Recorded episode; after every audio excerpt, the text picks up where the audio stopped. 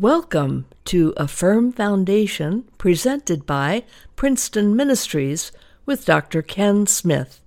This is Carol Smith, Ken's wife. Please enjoy. The God whom you and I as Christians worship is a gift giving God. Do you enjoy receiving a gift? I do. Big box with bright paper and a special red ribbon, all tied up.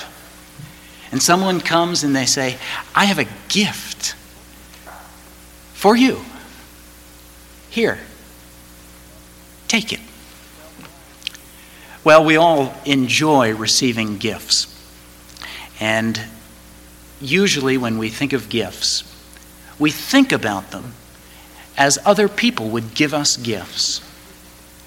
But as we look at the scripture, we find that the God whom we worship is a gift giving God.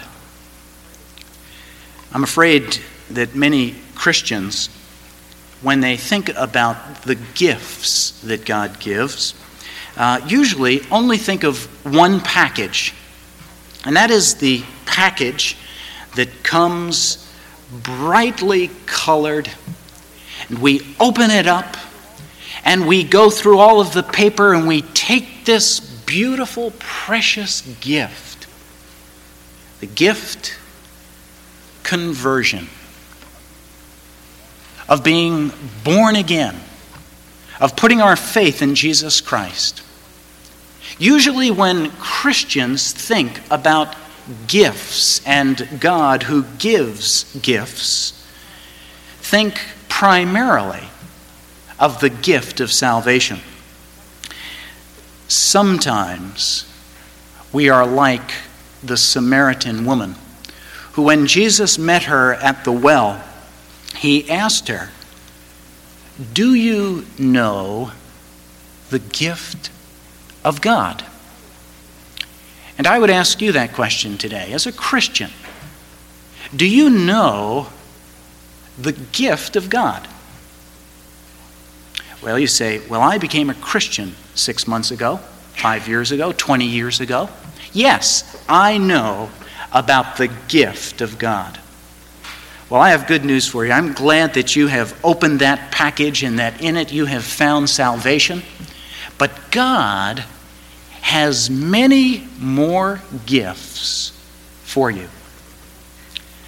Sometimes it is as though we have opened this package of salvation and we are so enraptured and so full of joy at what God has done for us. And we talk about the gift of life that He has given us in Christ. And we talk about our conversion. And then a week, a month, a year passes. And all around us is the debris from the gift some wrapping paper, some ribbons, the box that was torn open. And we look around and we say, Are there any other gifts? Is that the whole gift? Well, the God whom we worship is a gift giving God. And He has not only the gift of salvation, but He has many more gifts for us. If you look at the word giving in the scripture, you'll find that it's used uh, scores of times. We're told that God gives richly all things, according to Timothy. James says that God gives liberally to his children. Well, when we begin to look at the gifts that God has given to us, in the book of Romans, chapter 8, is a list of the gifts that God has given. Usually, when we receive a gift, the gift is related to getting to know someone. And so they have done something, and in appreciation, we bring them a gift. Well, the first gift that God has for you and me as we have put our faith in Christ, as we are Christians, is to know that long before the doctor ever held you up by the back legs and said, It's a boy or it's a girl, long before the first time that your mother placed her hand upon her stomach and said, I feel the baby. And that baby was you. Long before you were ever even thought of by your earthly parents, the scriptures tell us that there was a gift that God had for you. That gift, according to Romans 9:24, is that God called you. God called you before you were ever born. It was a gift that He wanted to give to you. And why did He call you? Because He wanted to show His mercy to you. He wanted to show His love for you. He wanted you to experience His grace.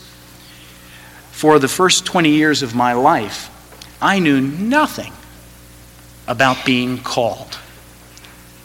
And then, when I became a Christian, I began to read Scripture and found out that long before, while I was still in rebellion against this God, that He had called me and that He had a purpose, a plan, as He has a purpose and a plan for every one of His children.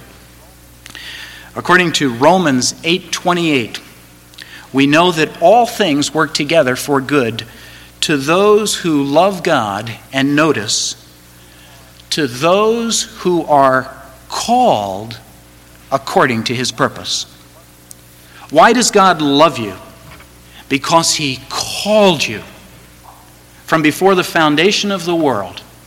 He called you and said, Upon this man, this woman, I will give my grace, my love, my mercy. We're told that that calling was related also to being predestined. Now, the question of predestination brings up a lot of different questions, and I have talked about that subject in other messages. But I think from a very practical perspective, uh, the idea of predestination was best captured by an old woman who heard the complaints of the congregation because their minister kept talking about being predestined. And the people said, Isn't there anything else? Why does he keep talking about being predestined from before the foundation of the world? And this older Christian woman said, I've settled that point for myself because if God had not chosen me before I was born, I'm sure that after I was born, there was nothing in me that He would have chosen me. Well, I don't know about you, but as I look back over my life and try to look for what is it that God would see in me to choose me, to call me, to show His love to me, I can't find a lot of things. And that's why the scripture says He called us, He predestined us, He showed His mercy, His love upon us. And He gave us this gift long before you were ever born, long before your parents ever thought of having little Johnny or little Mary. God had a gift for you. He called you.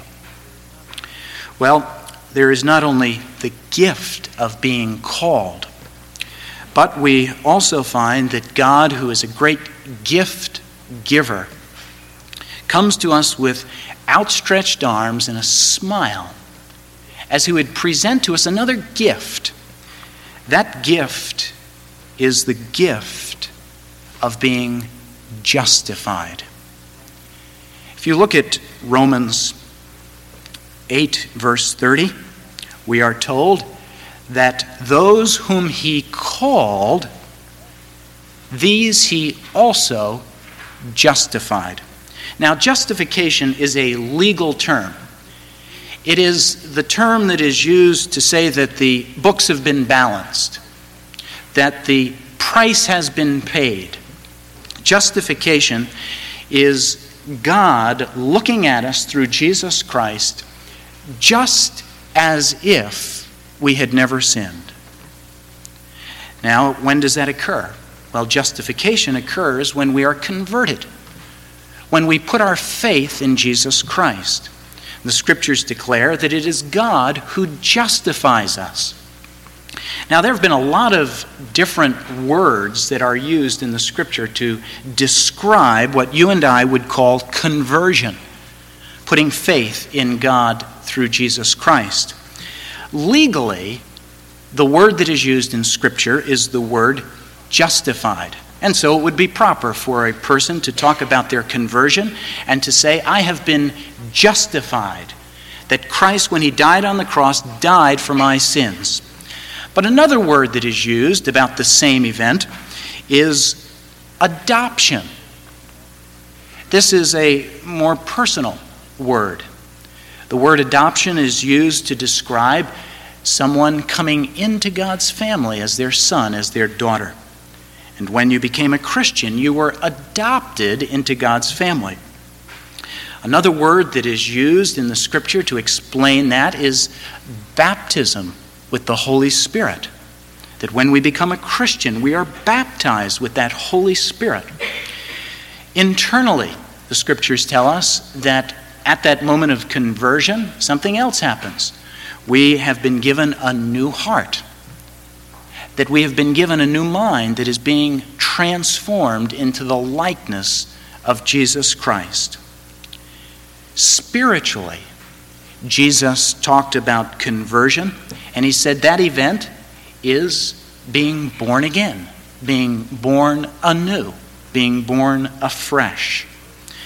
And so, conversion is an event like a diamond with many facets. And if you are looking legally, then you would look at that angle of conversion, which is justification. If you are looking for that personal relationship with God the Father, then you hold it slightly differently and you see the teaching of adoption. And if you are looking for that spiritual meaning, then you hold it again in another angle. And you learn about being born anew by the Spirit of God. But the gift that God has is the gift of new life, of justification, of conversion, of salvation. Henry Moorhouse began preaching when he was 16 years old. And uh, one evening he came before the congregation that had been listening to him preach for some six nights. And for those previous six nights, he stood before his congregation and he said, I would like to read my text for you. The text is John 3:16. For God so loved the world that he gave his only son. And on the second night he came he said, I'd like to read my text for you tonight. And he read John 3:16. He did the same on the third night, the fourth night, fifth, sixth night. Until finally people in the congregation began to ask, does he know any other text? Can he teach on anything else?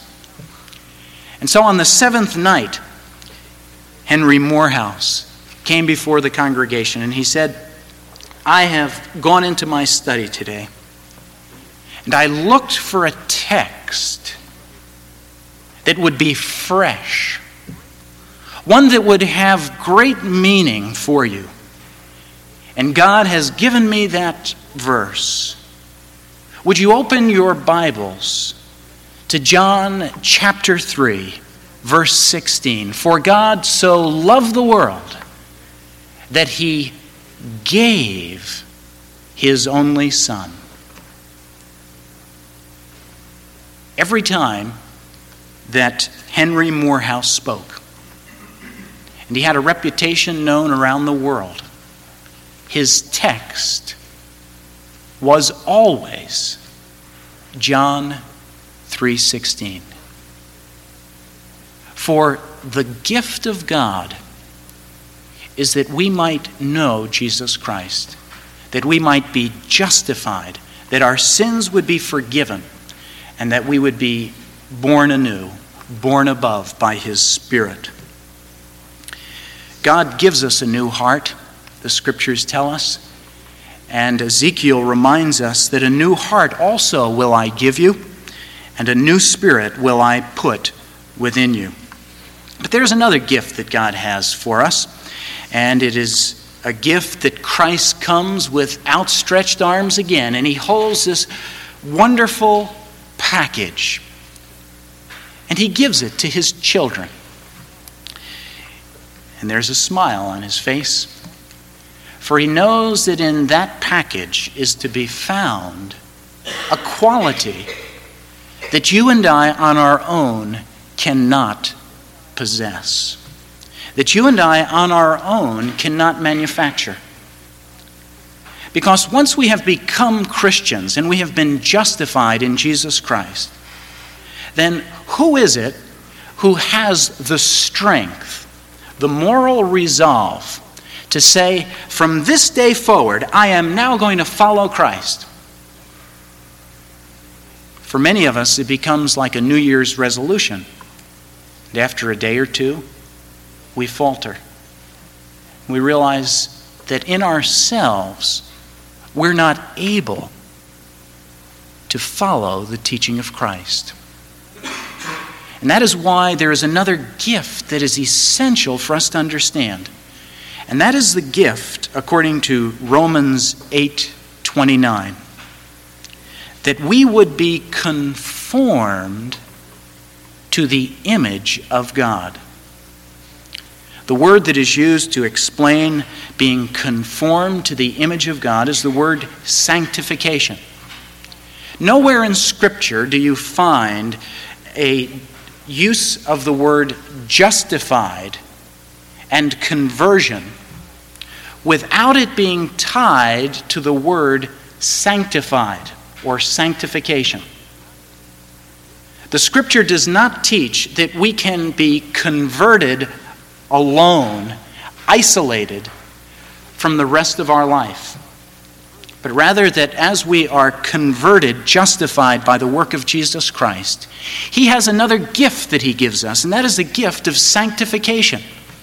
That He will help you to live as a follower of Christ. He will assist you to follow the image of Jesus Christ, which is the goal of Christians, that we would be more and more like Jesus Christ.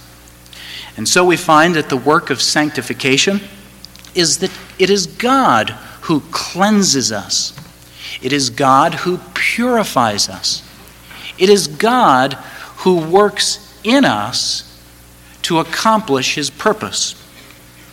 Only Christ is able to cleanse us within, and only Christ, by His Holy Spirit, is able to give us the power to live our life as followers of Jesus Christ.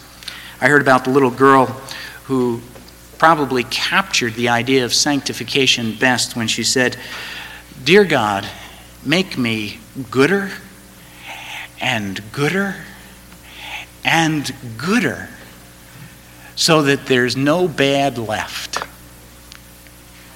Well, in many ways, our life in Christ is dependent upon Him giving us that gift, that sanctifying ability to see sin becoming less and less in our life. That because of Christ, we would be transformed, that we would be changed. One of the greatest works ever written in the Christian library is the book called Pilgrim's Progress.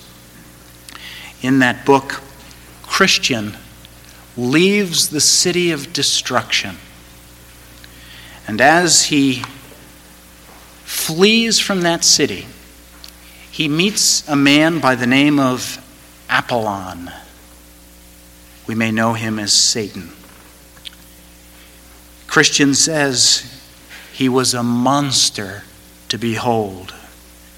He was clothed with scales like a fish. He had wings like a dragon. His feet were like a bear. And from his belly came fire and smoke. And Apollyon said to Christian, All who live in the city of destruction, all are my subjects. So you should go back to the city of destruction.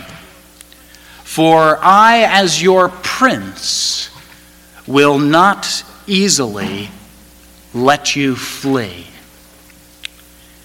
Christian says, But I have given myself to another, even to the king of princes.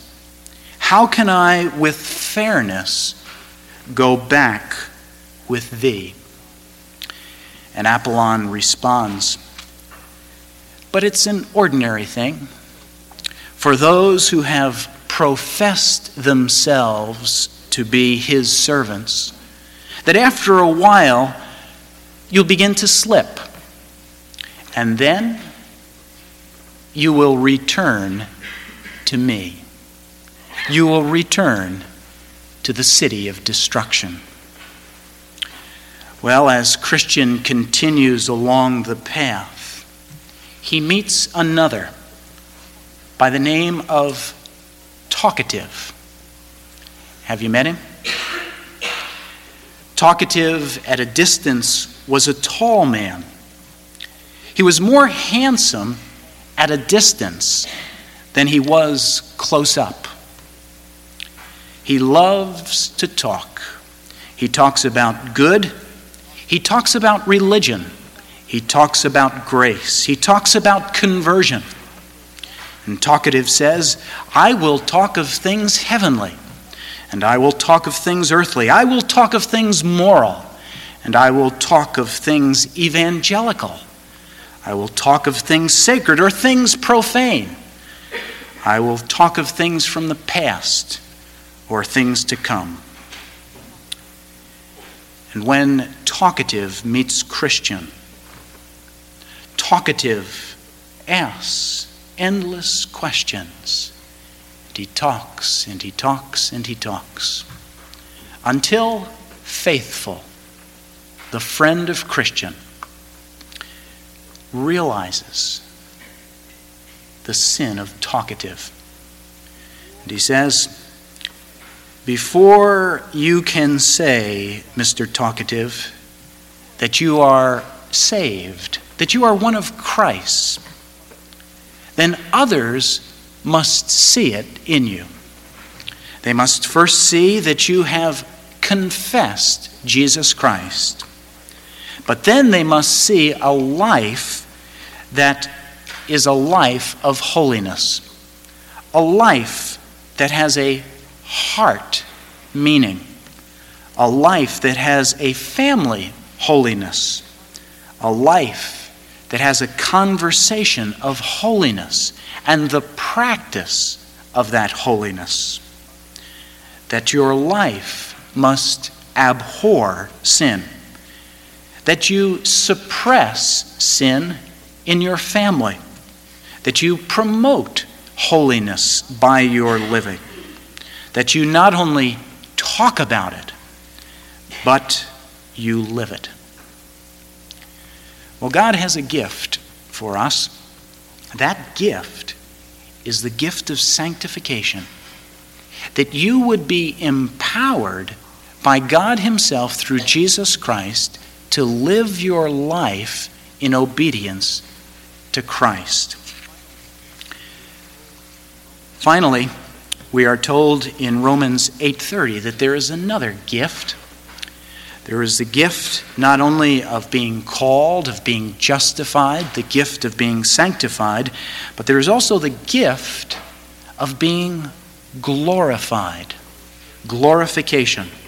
Romans 8:30 Moreover, whom he predestined, these he also called, and whom he called, these he also justified, and whom he justified, these he also glorified. When your life is over and mine, I believe that what we are going to see is that all of our life, if we look with spiritual eyes, all of our life has been a gift from God. And you look at your confessing Christ, he says it's a gift. I gave it freely. You look at your obedience to Christ, your desire to follow him in a holy way.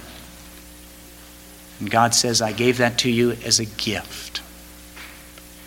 But there is a day coming, as Christian found, a day coming when he stood on the bank of a river, death.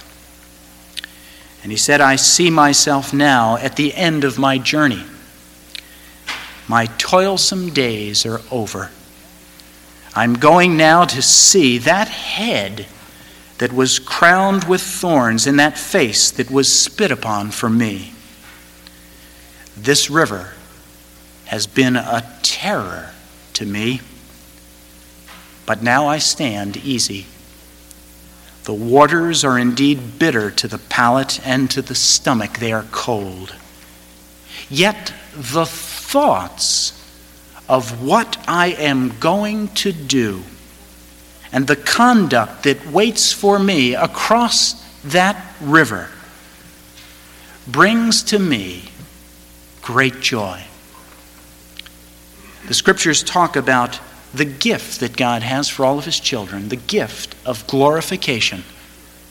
That what you and I appear now to be, that we shall be changed in the twinkling of an eye. That that which is corruptible will be made incorruptible.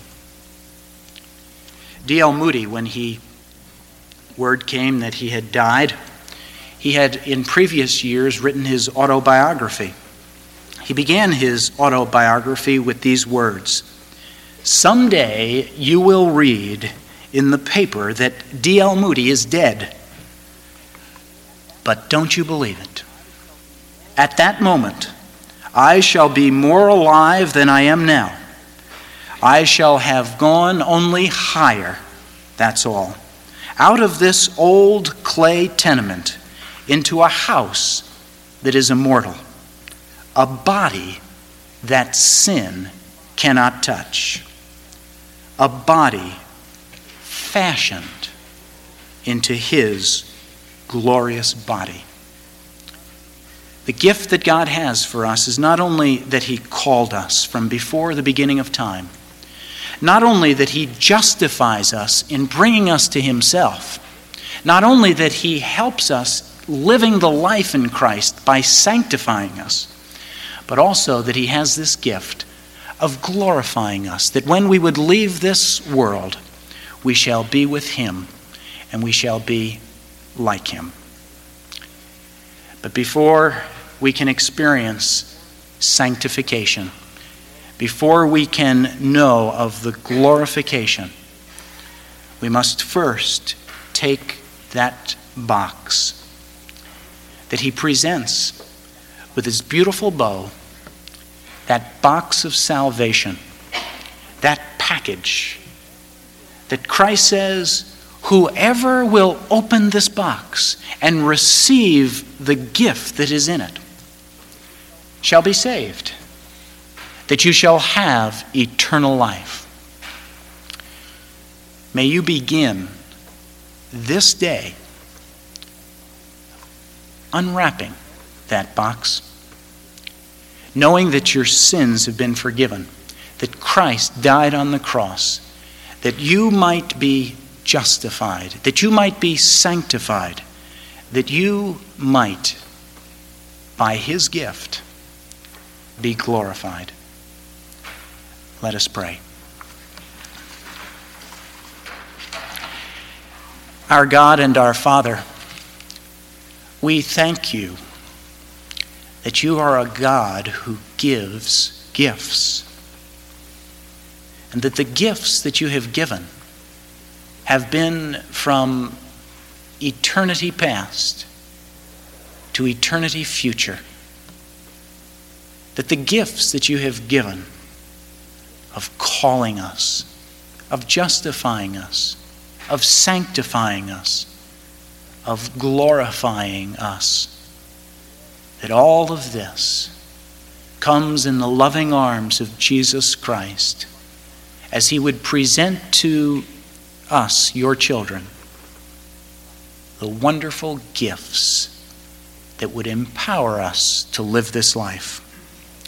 We pray that you would help us this day to reflect and to remember that you are a God who gives gifts. And we give you thanks in Jesus' name. Amen. Thank you for listening to A Firm Foundation presented by Princeton Ministries. This programming is supported by you, the listener. You may go to our website, princetonministries.org, or send your donation to Princeton Ministries, Post Office Box 2171, Princeton, New Jersey 08543. That's Princeton Ministries, Post Office Box 2171, Princeton, New Jersey 08543. The Lord bless you, and Dr. Smith looks forward to hearing from you. We would like to thank Roan's Web Development Company for making this webcast possible. You can find their link at the bottom of our website, princetonministries.org.